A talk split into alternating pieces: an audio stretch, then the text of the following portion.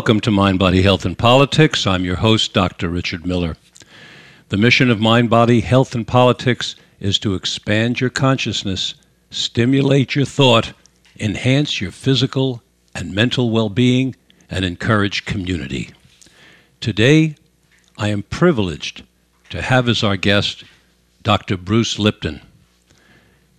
Dr. Lipton's credentials are, are so voluminous that were I to read them, there would be no time for the interview. Suffice to say that he has a PhD. He's a cellular biologist. His PhD is from the University of Virginia, by the way. He then went on to teach anatomy at the University of Wisconsin School of Medicine.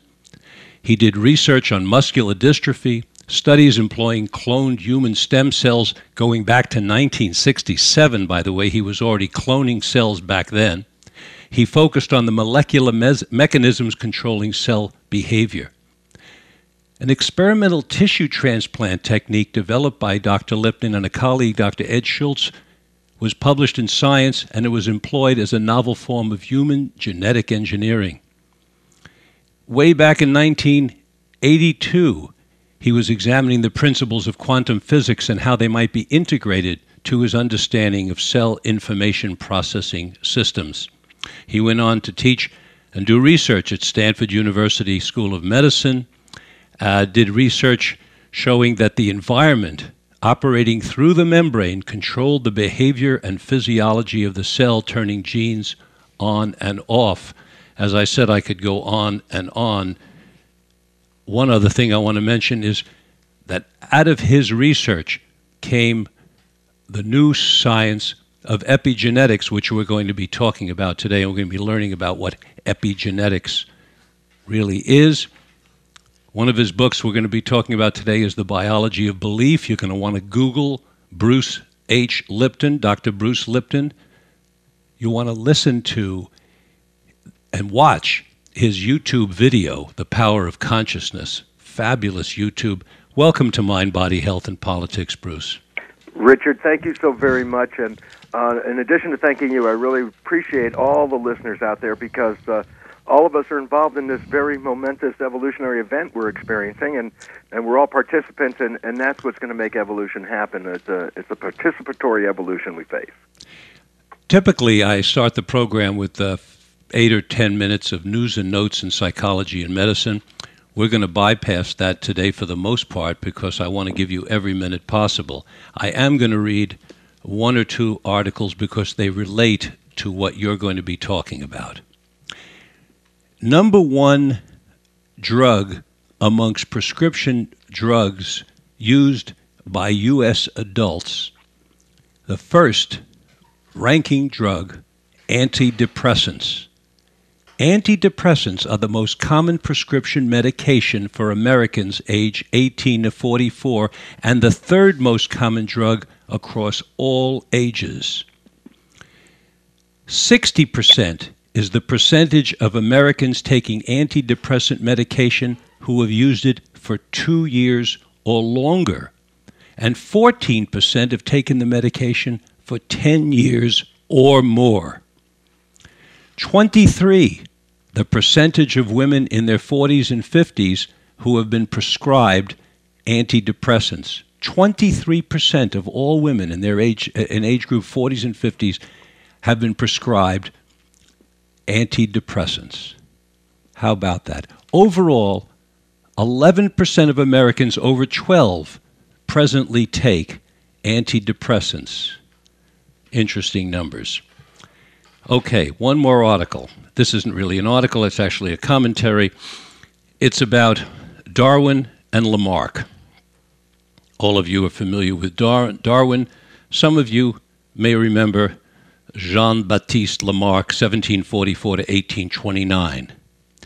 Darwin, as you know, believed that evolution works over millennia, thousands of years it takes, for example, for giraffes to get their long necks, because according to Darwin, the genes for long necks had very slowly gained advantage. However, Jean Baptiste Lamarck argued that evolution could occur within a generation or two. He said that animals acquired their taste during their lifetimes, their traits rather, during their lifetimes because of the environment.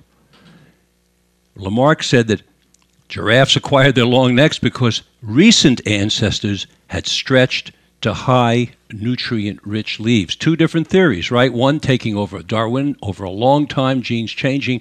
Lamarck saying the environment creates an almost immediate effect. Lamarck went out of vogue. The world accepted Darwinianism. Along now comes Bruce Lipton. What are your thoughts on that argument, Bruce?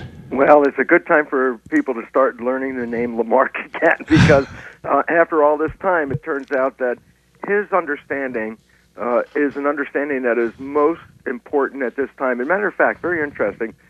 Uh, Darwin uh, was uh, talking about an ev- both of them talk about evolution. Number one, so they both agree on evolution. matter of fact, just for most people don't know this, the first scientific theory of evolution, meaning a written article about how and why uh, of evolution, was Lamarck, and he published it 50 years before Darwin published his theory. So, uh, rightfully, Lamarck is the founder of the theory of evolution. But when people talk about evolution, sometimes apples and oranges uh, discussion, meaning there's two parts to the question of evolution. A, did evolution happen? And B, what mechanism uh, was behind that evolution?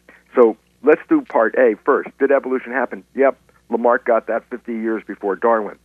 But in the response part about B, how did it happen? Uh, there was profoundly different because Lamarck's theory was talking about um, uh, an instructive interaction between an organism and the environment in which it lives, so that organisms and environment are, are, are in lockstep associations. For example, you, you don't find uh, polar bears in the Caribbean and you don't find orchids up in, in the Arctic.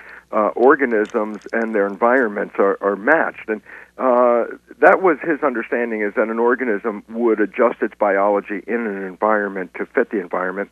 Darwin's theory on uh, part L-. Let me. I want to interrupt yeah. you there because you said you, you, you have so much information that you're used to, and I want to underline something that you just Please said that's do. critical. I you get said, carried away. okay, well that's wonderful. You said that an organism adjusts its biology to its environment. That was a critical comment you made. Oh, that's the most fun. That is the, the see uh, the difference is well, uh, Lamarck was talking about an active interaction, organism and environment. Darwin's theory proposed that evolution is a result of two steps. The first one is called a random mutation, meaning uh, uh, a cell divides and in copying the DNA introduces an error which then changes the trait of that organism. And uh, if the uh, trait is changed in a positive way, then the second part of Darwinian theory, first part random mutation, second part is called natural selection. Nature will select the strongest of those random mutation events to be propagated throughout history, and and and if the mutation causes a weakening, uh, then nature will select against that. The difference between the two is one is instructive, and the other is an accidental beginning. uh, Darwin's so, talking about random events happening all over the place, and the ones that are strongest are the ones that succeed. Uh, absolutely. If you yeah. have a mutation that, that gives you an advantage, then that mutation will be propagated uh, because it, it enhanced or increased your, your survivability. And so, the giraffes will get very long necks over thousands of years. Yeah, that that's the, the basic theory is that this was all just an accident. How lucky the giraffe is, you know, when the when there was no food uh, at the lower level, the lucky giraffe was the survivor, and that's why mutations would have encouraged that. The one that happened to have the long neck was the survivor, and those genes got carried forward forward. Yes. Okay. And and so what what's the difference is this? One of them is um, the Lamarck theory says that every organism that is in the environment is fitting into that environment and is adjusting its genetics to be a complement to to work in that environment. Uh, Darwin's theory is totally accidental. Wow, what a coincidence! This mutation occurred, and this organism was able to to advance at some point. Uh, and so uh, it was very interesting because Lamarck back in, in 1820. In 1820, he wrote, or actually 1809, excuse me, um, Lamarck wrote this very uh, important understanding that we've sort of lost, but it's coming back to us. And he said, because of the nature of the relationship of an organism and the environment, he said that the problems that humanity will face is that they will distance themselves from nature, and as a result, experience uh, the the problems that we're facing now. He said that in 1809 because he saw that uh, the, there's an important relationship with nature. Our failing to understand that theory, our, our support of a Darwinian theory that we're just here by accident, uh, leads us to sort of disconnect from the environment. Uh, that uh, you know, whoa, what a lucky break! We're here. We can do whatever we want. We got here by accident, but we might as well enjoy it. Uh, and and in that process of not recognizing our relationship to the environment, uh, uh, interesting situation has arisen today, and that is we've undermined the environment and the habitats on this planet so much that uh, we are facing what scientists call the sixth mass extinction of life on this planet. Uh, and it's being driven by human behavior. We're we're destroying the environment underneath our feet, and and and like Lamarck said, uh, we are connected to this environment. So by destroying the environment, this is why we find ourselves in such a serious situation today in regard to uh, uh, climate change, uh, in regard to um, the loss of species, which are, are accelerating at a rate uh, not seen before, uh, and that we are involved with that. Okay, let's fast forward now from the 18th century of Lamarck to the 20th century of Bruce Lipton and tell us what happened in your personal life that connected with this discussion between Darwin and Lamarck and how you came to the, a greater understanding of the effect of the environment on actually on genes. Well, the, the big surprise for me was I was, uh, as you mentioned in the introduction, cloning stem cells back in 1967. Uh, just for people to get an understanding, stem cells are actually embryonic cells. Uh, I can't call them embryonic cells uh, when a person is born because you're not an embryo anymore. So, uh, the minute before you're born, if I looked at one of these so-called stem cells in a, in a tissue section, I say, "Oh, that's an embryonic cell." And then a minute after you're born, I look at the same cell. I go, "Oh, that's called a stem cell." Uh, so people understand that stem cells are are embryonic cells. Uh, why do we have to have them? Uh, very important for a simple reason. Uh, our bodies are made out of about 50 trillion cells, but every day we lose hundreds of billions of our cells just in normal aging or trauma. Uh, and so, every, if you're losing hundreds of billions of cells every day, uh, there's a simple reality. If you can't replace those cells, you don't have many days left on this planet before you run out of cells. So, how do we stay alive? The answer is uh, throughout every body. Uh, uh, after a person is born, every body has uh, these stem cells scattered throughout the body and their job is to divide and replace uh, cells that are lost. To replace some of these hundreds of billions, billions of hundreds of, of billions. Yeah, here's a surprising thing: uh, the entire digestive tract lining, meaning from your mouth down to your anus, uh, which is feet and feet and feet of tubing, the lining of that tubing is replaced every three days and that's like a trillion cells. It's like, well, where are you getting these cells from? And the answer is the, the, the reserve cells, the stem cells, which are embryonic cells. My mind is buzzing. I don't want to take us off on a sidetrack, but I'm thinking if, if, if, if the entire lining is replaced every three days, how come we still have things like ulcerative colitis and various kinds of indigestion? One would think we'd get rid of all the junk and put in new stuff and we'd feel great. Absolutely would be true if it wasn't for the fact that whatever the chronic cause was behind it, uh, people don't change the, the way they're living and and if they're not living in harmony with the world at this point, uh, uh, cells reflect the the environment of that individual. Here's a simple thing: I put cells in a petri dish, uh, and I and I take them from a good environment, which uh, which I normally grow them in. Just move the dish into a, a less than optimum environment, and what will happen is the cells will start to get sick and they'll start to die uh, most people say, "Oh my goodness, your cells are sick. What, what kind of medicine are you going to give them?" And then the, the the joke part is, "No, I, don't give them any medicine at all. All you have to do is take the dish from the that less than optimum environment, put it back in the good environment. Guess what? Instantaneously, the cells get well. There's a very simple point. The health of a cell is a reflection of the environment. Uh, and this is a very profound difference between the old biology and the new biology for a simple reason if we have a chronic issue, like you said, colitis and things like that, uh, in our conventional view, we say, oh, the body is, a, is this physical vehicle, and when it breaks, there's something wrong with the vehicle, so we want to fix its chemistry, we want to fix its genes, uh, and, and we blame the vehicle for the problem.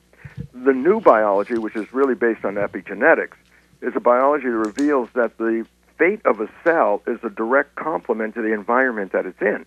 So if you're not healthy, rather than blaming the vehicle, you have to look at your relationship and how you're responding to the environment because uh, this is what has to be changed, not the body. And this is why medicine has a lot of trouble with chronic diseases because they keep insisting that the body is defective, not recognizing no, the, the, the cells in that body, like in a petri dish, uh, or if they're in a bad environment, the cells are going to get sick. The and health of a cell is a reflection of the environment. Absolutely, and this is a Lamarckian kind of vision because it reveals that that. Uh, the environment uh, is directly influencing the readout of all these genes.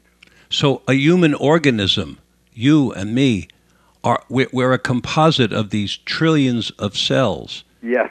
So the health of each of us individually, you're saying, is a reflection of the environment that each of us lives in. absolutely. I'm not going to. Let's get this point clear. So there'll be people out there that'll be up in arms, and I'll have to say this: about five percent of the population uh, arrived on this planet with some defect in their genes, uh, which will interfere with them having a healthy, uh, uh happy, harmonious life. 5%. They're called birth defects. 95% of the people on this planet were born with a completely adequate set of genes to have a healthy, happy life. And, and the issue is okay, that 5%, we're going to talk about them at a separate time, the ones that arrived here with birth defects, because we can do something about them. It's the 95% of the people that arrived here with a great set of genes that end up getting, uh, when they get sick, we can't go back and then blame the genetics and the physical body for that. We have to look at it's something that that individual uh, is doing in their life experiences that is not in harmony with their biology. So it changes the source of the problem. 5% source of the problem, genetics, biochemistry, we got that it's the 95% of the population we really talk about because they shouldn't, by definition, have any difficulty with their life experiences. If they do, rather than blaming the genes, they got here with good genes. We have to look at what other source it could be, and and this is turning out to be um, how we respond to the environment. And if we respond with harmony, the cells will stay healthy. Uh, and if the environment is not really good, the cells will reflect that in their expression. So uh, it, it's really interesting. Here, here's a uh, you know an interesting uh, story like uh, the canary in the mine. When the miners go down there, they put the canary in there. If the canary dies, that means there's methane gas. You got to get out of there. So right. It's a marker. Uh, uh, interesting. Veterinarians will tell you that uh, animals, uh, especially dogs, um, they're like the canary in the mine for their owner for this regard. When dogs get sick, veterinarians uh, uh, almost always know that the illness is expressed by the pet uh, is a reflection of the illness of the owner, uh, and that's because the, the pet and the and the owner uh, become energetically entangled with one another, very specifically, and so uh, the vibration of the uh, of the owner, the, the the physiology of the owner, uh, is actually a vibration that is picked up and and, and alters the dog. So uh, uh, very interesting. It just says that you can reflect on, on, on your health by even just looking at your pets. Fascinating uh, implications because that means that all those who are giving their dogs antidepressant medication ought to really be thanking the dog for showing them that they themselves are in an environment which is depressing. That, this is this for me is the most exciting point that people aren't paying attention to, and that is exactly what you said. Is that uh, it's almost a mirror of the owner's health. Uh, uh, and so the, the the dogs like that canary, and, and and what it really represents is the issues that we face are not necessarily organic at all. Nothing to do with that. As a matter of fact, fact, 90% of cardiovascular disease has nothing to do with the physiology of the body. It's a consequence of the way the person is living. Uh, uh, and the same now is true for um, cancer, where 10% of cancer has a hereditary genetic linkage. 90% of cancer is directly the consequence of lifestyle. Uh, and diabetes is, is almost all lifestyle. Uh, and so we have to transition from the fact, oh, I'm a victim of my heredity and my genetics that's running in my family, uh, and it's my physiology that's off. And recognize, no, it's the way you're living your life that's off. And, are you, Bruce? Are you implying here that if that ninety percent of cancer is is environmental, you're also saying that billions of cells are uh, change and uh, uh, regrow every single day. Does that mean that a person who are you implying here that a person who has cancer who changes the environment and the the impact of the environment on them has an opportunity because the cells are regrowing to actually turn the cancer around? Absolutely, and this is this is so exciting because the conventional thing that I was teaching back in medical school when I was doing my stem cell research, the stuff that's in the, the textbooks, even now the young kids are still getting the same story is your genes determine your your biology, your behavior, your emotions. So, so we, we, we say, oh my goodness, uh, these genes are running in my family. Uh, there's cancer in my family, diabetes. It's like, oh my goodness, I I'm going to be a, a, a recipient of these genes, and I'm going to have to face this kind of thing in my own life. We've been programmed to believe that, and it turns out it, this is not true. Here's an interesting. Just think about this one because it's so cool. They've been studying the fate of children adopted into families where there's cancer, a lineage of cancer in the family. What did they find is they found that the adopted child will get the same family cancer with the same propensity as any of the natural genetic siblings. But then you have to recognize this the adopted child is completely different genetics. So how did they, they, they get the cancer that the family had? And the answer is because we've been looking for the genes as the cause of cancer, which has not been found at all.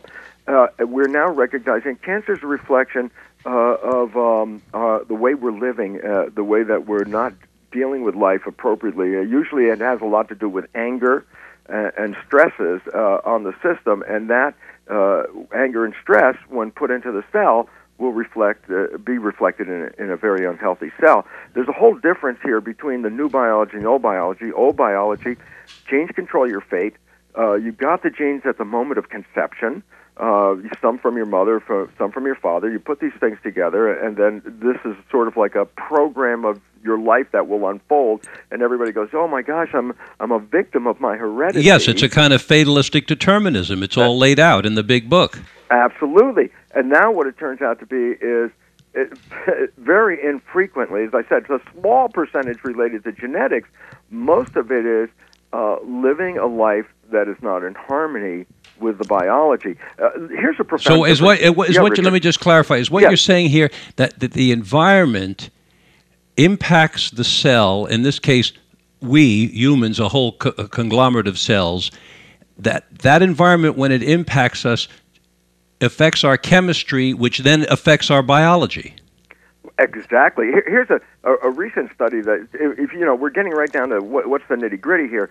Uh, there's a, a, wonderful physician researcher in San Francisco, Dean Ornish, who does a lot of work with cardiovascular. Yeah, I know Dean. Sure. Okay. Well, he did uh, a recent study uh, working with prostate cancer patients.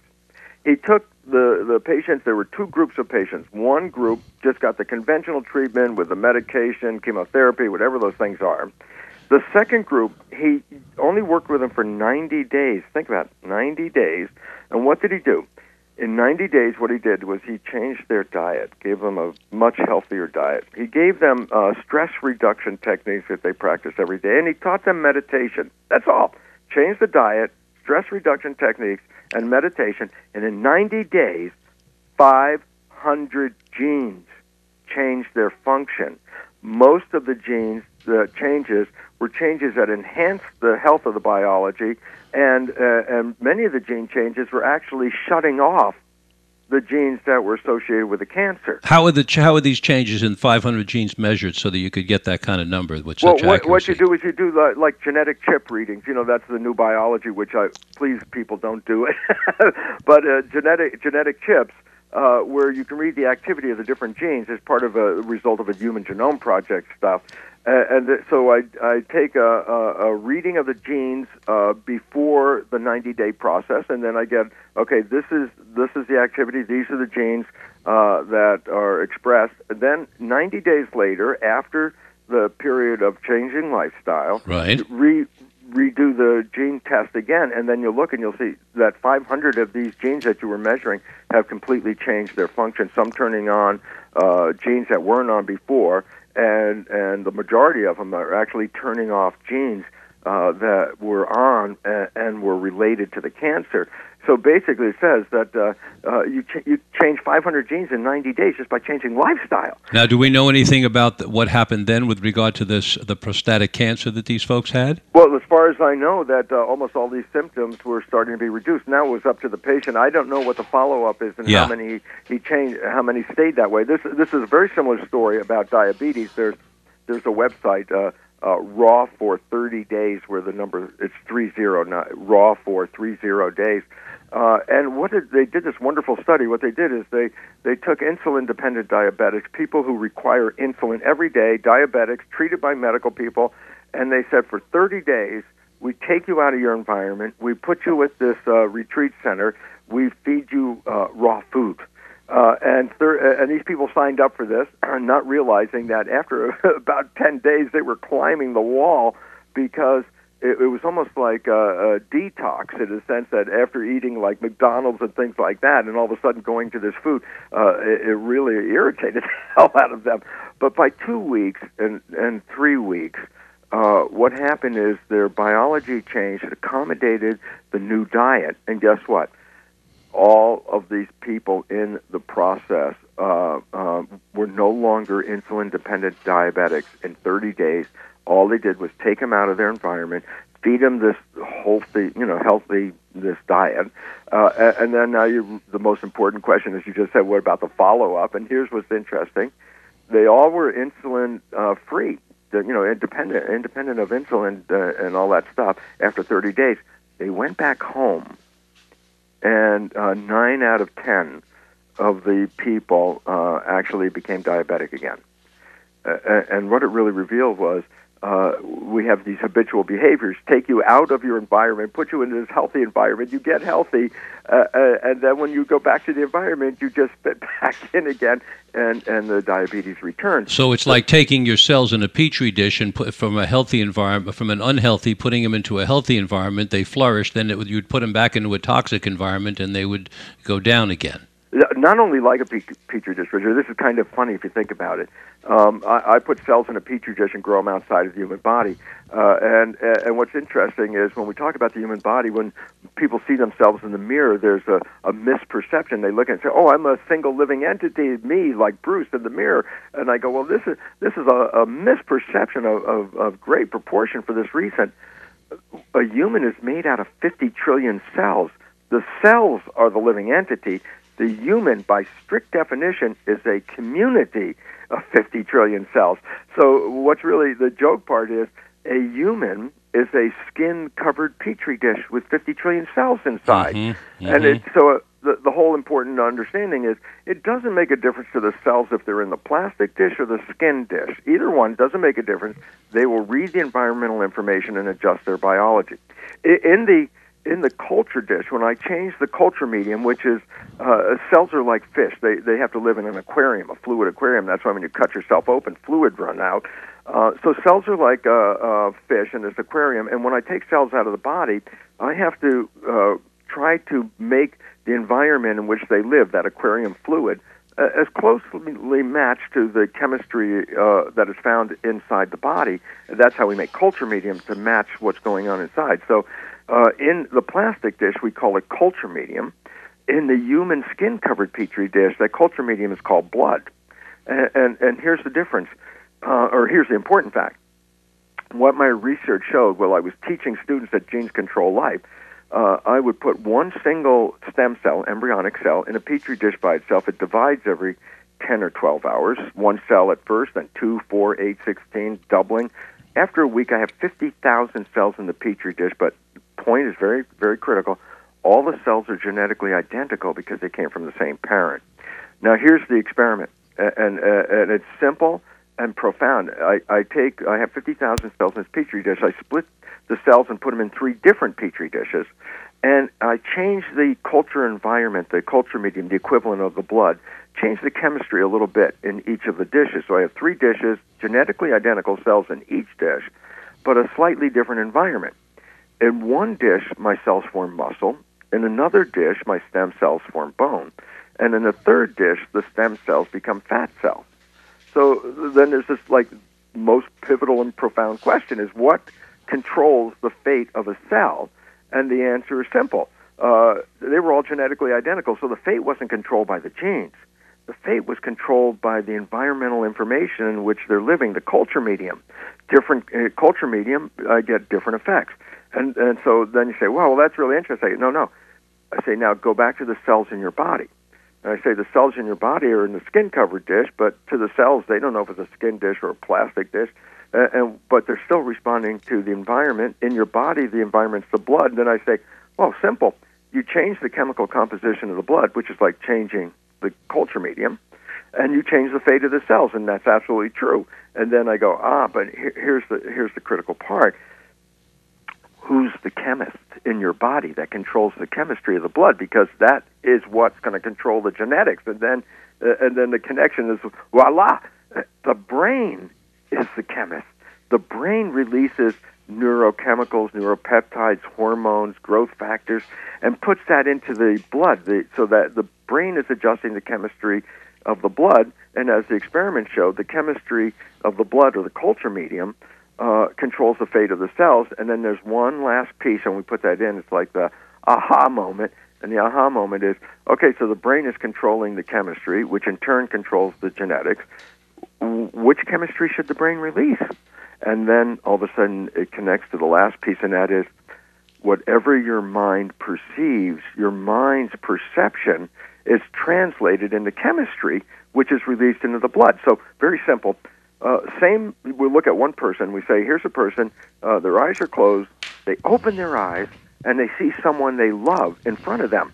I go, the feeling of love, the perception of love causes these wonderful chemicals called dopamine, which is a pleasure hormone, oxytocin, a bonding hormone, vasopressin, a hormone that increases attractiveness. Uh, I say when you see someone you love and your mind perceives love, your brain is releasing these wonderful chemicals uh, into the into the blood. And I say, well, what's the influence of these chemicals? And I say, simply, I, I take those chemicals released from a brain in love and put in a plastic petri dish. The cells grow exuberantly well and all of a sudden you realize, yes, when you are perceiving love in your life, you're releasing the chemistry of health. That's why people are so glowing when they're in love because the culture medium is fully supporting the health and vitality of the cells. Now I go back and say, same person opens their eyes and sees something that's threatening in front of their face. They're not releasing the, the love chemistry from the brain. Now they release stress hormones and inflammatory agents. Uh, these chemicals re- released by the brain in a state of fear, for example, I put those chemicals in a plastic petri dish for my cells. Guess what? The cells stop growing. The cells stop growing in, response to the fear. Yeah, and there's simple, it's a simple reason. It's not out of logic. A simple reason is this: if you see something that you fear, you're going to get ready for fight or flight. Well, if you're going to get ready for fight or flight, let's say a lion is chasing you, um, how how much of the body's energy do you want to allocate to running away from the lion? And the answer is every bit of energy in my body that I could summon up. I'm going to need it now to run. So, what does the stress hormone do? It shuts down the the biology of all functions not associated with running away. Like the and, immune, and, like the immune system. The immune system is shut down, yeah, because that's internal protection. Yeah. The joke, it's very funny because in my lecture I say, look, uh, you're in, uh, you know, I give uh, the the people, I say, here's your job. You're in charge of energy distribution in your body. You have a little room in the brain, and you go to work on Monday morning, and the cell phone, uh, the phone rings, and, and there's an excited voice coming from the stomach saying, "Hey, listen, we have a, a bacterial infection down here in the stomach, and uh, we could get a bad case of diarrhea. We need some energy uh, for the immune system." to fight this. So you put down the phone, you're thinking about how much energy you should send to the to the stomach. And just while you're doing that, the phone and there's a more excited voice going, "Oh my God, we're being chased by a lion!" And now I just say, "Look, you're in charge of energy. How much of the energy do you? How are you going to split that? How much are you going to put into running away from the lion, and how much energy should you dedicate to to the bacteria fighting the bacteria in the gut? The answer is simple. Uh, the answer is this: it's like the heck with the bacteria in the gut, because if the lion catches you, the bacteria become the lion's problem. It's not yours anymore anyway. So uh, basically, you allocate 100% of your energy to run away from the lion. But if you do that, that means all functions not associated with uh, uh, survival and escape, those functions are going to be inhibited by stress hormones. This is exactly what happens, and this is why stress kills. And the simple reason is this in the original understanding of human evolution, that stress response wasn't used every day. That that was only used when the lion was coming. If you got away from the lion, uh, you'd immediately go back into growth because there's protection and there's growth. So when you're in protection, you shut off the growth because you don't use the energy. Uh, and so when you're being chased by that lion, sure, you shut down all the other functions, escape from the lion. But suppose a person then, Bruce, is being constantly chased by lions. There we suppose, are today. Suppose we have a we suppose we have a population where 80% of the population of a country, the United States, is only is now splitting up what's left 10% of the wealth of the country because 20% of the animals are eating the other 90%. What happens and, and all the, this 80% who are now down to splitting up 10% of the pie are living in constant fear. They're living Absolutely. in fear that in three months, if they lose their job, they're going to be out on the street. They'll, they'll lose their home. They lose their car. And we know that this is going on.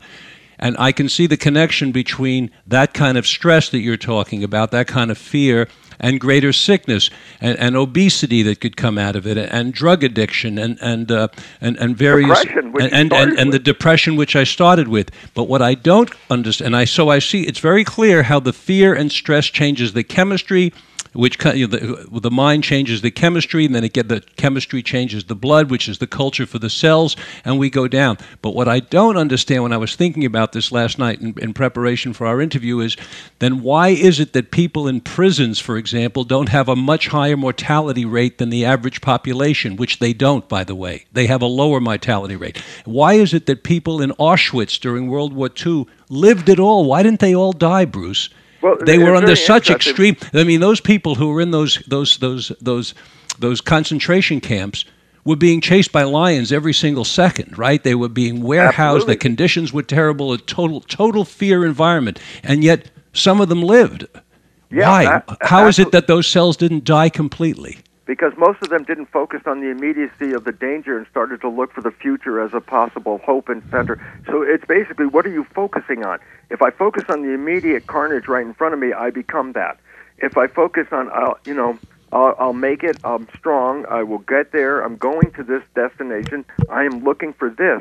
Then you move. Your mind moves into that vision and releases the chemistry associated with the hope part. With the hope. So that's what Viktor Frankl was talking about and From Death Camp to Existentialism, how he survived by being in the, by being present, but yet looking to the future with hope. So Frankl he- is, the, is the best example of that because he wrote exactly how did I do it? how did I get Right. out of that place? And he said that, that everybody who didn't focus on the immediate death that looked like that was looming in front of them, when you were focusing on that, you were releasing all of those those chemicals uh, from the brain that were that were shutting down your biology and getting ready for fight or flight.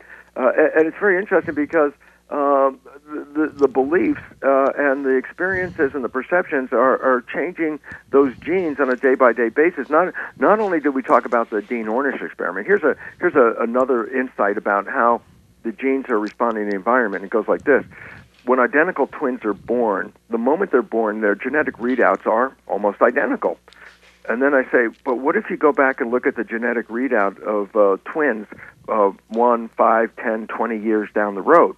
What they found is every year of life, the genetic readout of identical twins diverges further and further apart uh, because they reflect the fact that the genes are adjusting to life experiences. So, as two twins, if they separate, especially, and start going in their own life experiences, and then you come back and read the genes, they're not going to read the same genetic readout. Uh, and this is a profoundly different story than most the the listeners have been this is programmed this is a profoundly different story, and it really is interesting. It, it's in total contradistinction to that uh, the study by Sir Cyril Burt, which we, you know was disproven on the famous gene studies with, with these uh, of, of the twins that were uh, reared uh, separately, and he claimed uh, uh, that as, since the the correlation, uh, if one of them had schizophrenia, then the one who lived 400 miles away with a completely different family also uh, got became schizophrenic, and, and he used that as the uh, uh, the opposite of the argument that you're making. but it didn't work that But way. it didn't work. Well, it turned out he fudged the data. His graduate students found out after he died, and he lost his knighthood.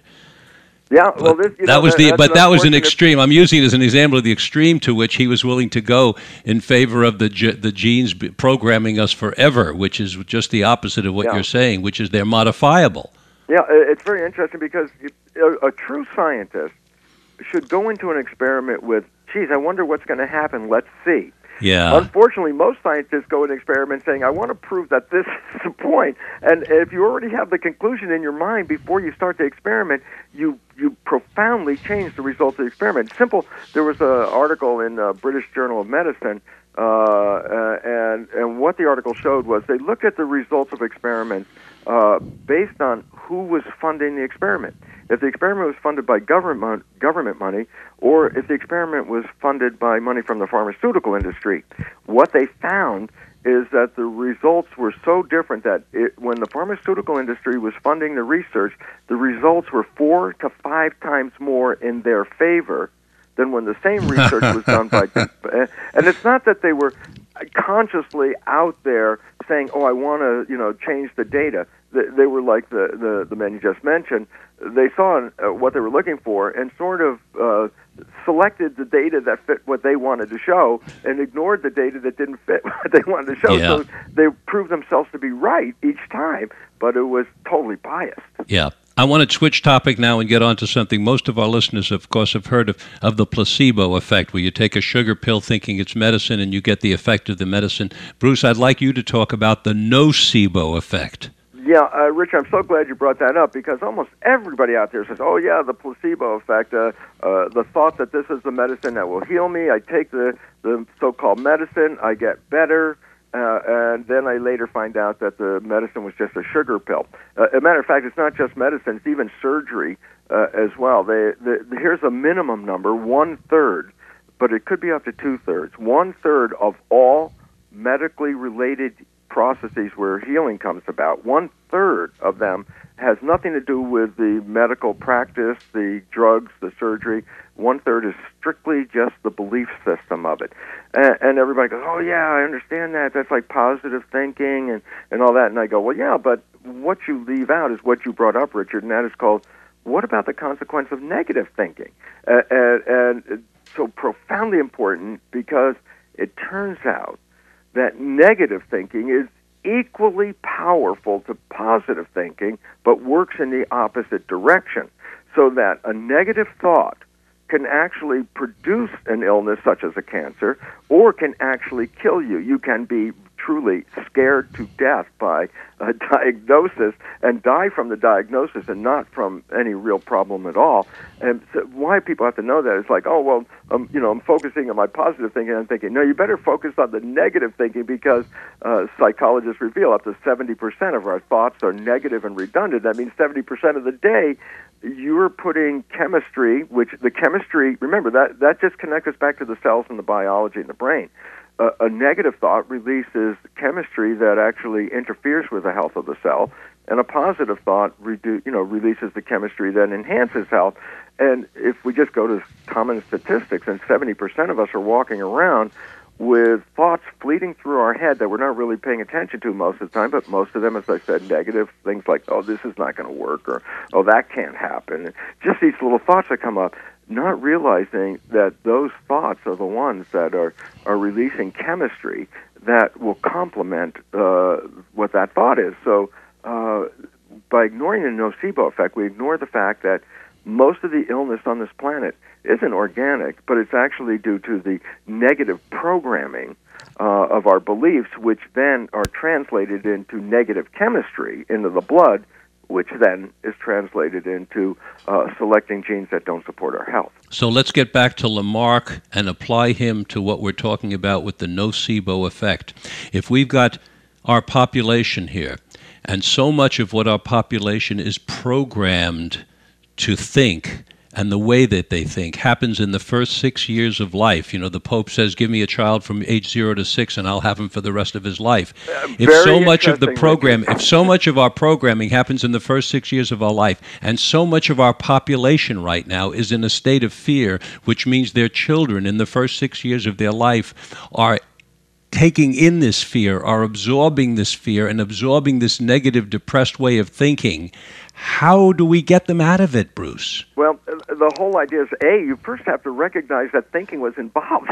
and in the world we live in, of course, as we started off in talking about, thinking has been relegated. Oh, that's just the mind and that's not the body. You know what's interesting to try to simplify it at some level?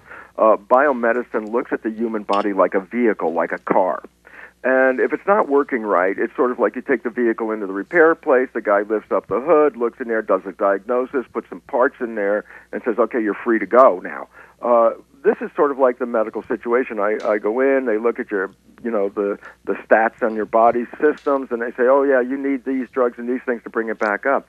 Uh, so they're looking at the vehicle as, a, as like a self-controlled uh, robotic vehicle controlled by genes what they left out is when you bring epigenetics in, where your perceptions are influencing the chemistry, which then turns and affects the genes. All of a sudden, it says, wait, we're not a, a genetically controlled automatic vehicle. there's a driver, and the driver is our consciousness. and the point is very simple and that is if you're a good driver, if you just look at the, your car, if you take care of your car, it can last for years and years and years. But if you're a rough driver, you got bad driving skills, you drive with one foot on the brake and one foot on the gas, your vehicle ends up in the junkyard. And the point is, well, are we blaming the vehicle? Well, that's what we do in medicine. But the truth is, you go to the junkyard and you say, how many of these cars are in here because they were absolutely built bad? Uh, and I said, well, there's be a small percentage, maybe about 5%, but I would say 95% of the vehicles in the junkyard are there because of driver error. And this is what the new biology is trying to get us around. It says you are driving this vehicle into the ground by not understanding your beliefs and attitudes as a driver are, are affecting this, this vehicle. So uh, we are now facing this issue. And, as you said, and this was so critical and it irritated me for a long time is that the Jesuits had, yes, they definitely told us uh, that give me that child until it's six or seven and it will belong to the church for the rest of his life. What did they know for 500 years? They knew if I get the first seven years of that child's life and I program it, I don't care what the wishes and desires of that child it will be because their life is not running from that conscious mind of creativity, uh, which most of us believe we're, we're creating our lives with our beliefs and all that. It turns out only 5% of our life is controlled by our conscious mind. That's the one with wishes and desires. That's the one that says, Richard, what do you want out of your life? And, and you give me an answer. I'm say, well, that comes from the conscious mind. That's you, your spirit, but that's your wishes, desires, and aspirations. I say, and 95% of our life is actually unfolding from what is called the unconscious mind, the subconscious mind, uh, which is the programmable mind. It's the habitual mind where you, once you learn how to do something, you just push the button and it plays it over and over again. Well, why this becomes relevant is the programming occurs in the uh, first seven years, actually in the last trimester of pregnancy, and through the first seven years, uh, our biological nervous system is actually on record mode, just like a hip, in hip uh, hypnosis. That's what actually where a child is in, recording everything it sees and experiences, bypassing consciousness and going straight into programs in the subconscious. So, while we're talking right now, uh, I say, okay, how much of my life is is run by my conscious mind? I say five percent, and the reason is the conscious mind's always thinking. Uh, it's moving into the past, moving into the future, disconnecting from the current moment. And when the conscious mind's not paying attention to the current moment, the default is to the programs in the subconscious. Again, I go, yeah, but those programs primarily came from observing other people. So the subconscious programs in no way seem to support where we want to go. And if they're running 95% of the time and they do so invisibly because it's subconscious, we always wonder why isn't my life working the way I want it to. Uh, all of a sudden, I'm starting to get a little discouraged here. I was so I was so encouraged. wait, wait, I was so encouraged through the whole program, hearing that, that I could affect my genes, that I, that I I'm not a victim, that that okay, I actually can change my environment. But now you're telling me that 95 percent. Let's Let hear it. the good part, Richard, because it's the basis of my new book coming out in the spring. Okay. The new book is called The Honeymoon Effect The Science of Creating Heaven on Earth. And I ask people, I say, look, go back to a time you fell head over heels in love with somebody. Uh, and I say, yeah, look, uh, this experience may have lasted a week, a month, if you're lucky, a year. I call it the honeymoon effect. I say, what was that? And I say, when you go back to that time where you really fell in love, I say, were you healthy? Almost everybody says exuberantly healthy. And I go, yeah, because when you're in love, the chemistry from the brain is all that good stuff. I said, and I go, did you have energy when you fell in love? Everybody laughs because they know they made love for days without stopping for food or sleep. And, then I also ask this question, and here's the good one, Richard. I say, was life so beautiful when you fell in love like that uh, that you couldn't wait for the next day to have more? It was essentially heaven on earth when you were living in that love. And everybody goes, yeah, yeah, yeah. And I go, well, this is the honeymoon effect. And I say, guess what? It lasts for a period of time, and then it disappears. So I say, but What do you mean? Wait, wait, it lasts for a period of time and then it disappears almost as if that is for sure. Why does it have to disappear, Bruce? Well, first we have to understand how how did we get it. here's how we here's how we fell in love. It's the one time in our lives that the conscious mind doesn't leave the present moment. It's the one time where we stay present because everything you wanted was right there. Well, guess what? When you are running your your cognitive activity, your neurological activity from the conscious mind, that means every decision, every action is based on your wishes, your desires, and your aspirations. And guess what? When two people are doing that, they're both creating heaven on earth. and I want to know then what the mind is shooting into that culture called the bloodstream in the way of chemicals that gives us that feeling. Th- That's all that dopamine and oxytocin and vasopressin and growth hormone. That's the stuff. But then I say, well, then how come the honeymoon ends? I say, well, how did it begin? The answer was this: the one time you didn't uh, uh, default to the programming that we got in the first seven years, which are beliefs and actions uh, downloaded from other people. When you were running it strictly by consciousness, being present, you created everything based on your wishes and desires. But once the mind gets busy uh, thinking, like, so you're in the honeymoon, that's really great, but then guess what? You still have a job, you got to pay the rent, you have to fix the car, and, and at some point your conscious mind starts wandering again. Oh, yeah, I got to do this and that. But guess what? The moment your conscious mind wanders, you kick back default into the subconscious programs, which are behaviors from other people. So the honeymoon is what? Two people creating directly from their conscious wishes and desires. But as time goes on and life starts to, uh, you know, come back into the thing, you got to deal with stuff. Your conscious mind begins to wander. You then default to the programs, and you start playing behaviors that were never part of the original honeymoon experience because these are behaviors you got from your mother, your father, your family, and they were never part uh, of the honeymoon uh, until your mind started to wander. And guess what? Once these behaviors that were never invited show up, then the relationship goes on a little bit of a compromise situation. It's like, well, that's a crappy behavior that you just played, which may have been your father's or your mother's, uh, and you didn't see it, your partner did. Uh, and then they have to decide at this point when these behaviors start showing up, which were never there before, how much they're, how many of these they're going to accept, and how many of these behaviors are well, that's not acceptable, uh, because this is a period of compromise where you started out in a honeymoon, you then compromise because the parental family programming starts to to show up, which are not supportive of you anyway, and and then the honeymoon starts to disappear. Wh- Why is it so important, Richard? Is this? What if uh, we actually eliminated the programming from our, our upbringing in a sense of the first seven years where we downloaded these behaviors of other people? What if we eliminated that? And the answer is, well, that's what you did when you created the honeymoon. So it says, well, you mean if you were operating from your conscious mind, then you could maintain the honeymoon? The answer is absolutely. That that that's what mindfulness or Buddhist mindfulness is all about. Stay in the conscious mind, and every decision you make is one that you want to make. You uh, have your conscious mind wander and thinking and you know daydreaming or wherever the hell it's going. Uh, uh, uh, when you're doing that and the conscious mind's not paying attention, that's when you kick in and play those subconscious beliefs. And that's the sabotaging element. Now you say, oh, Well, there's there's two things you can do. One is stay mindful, which is an exercise, uh, because if that means you keep you keep your conscious mind in the present moment, then every decision is really based on your wishes and desires.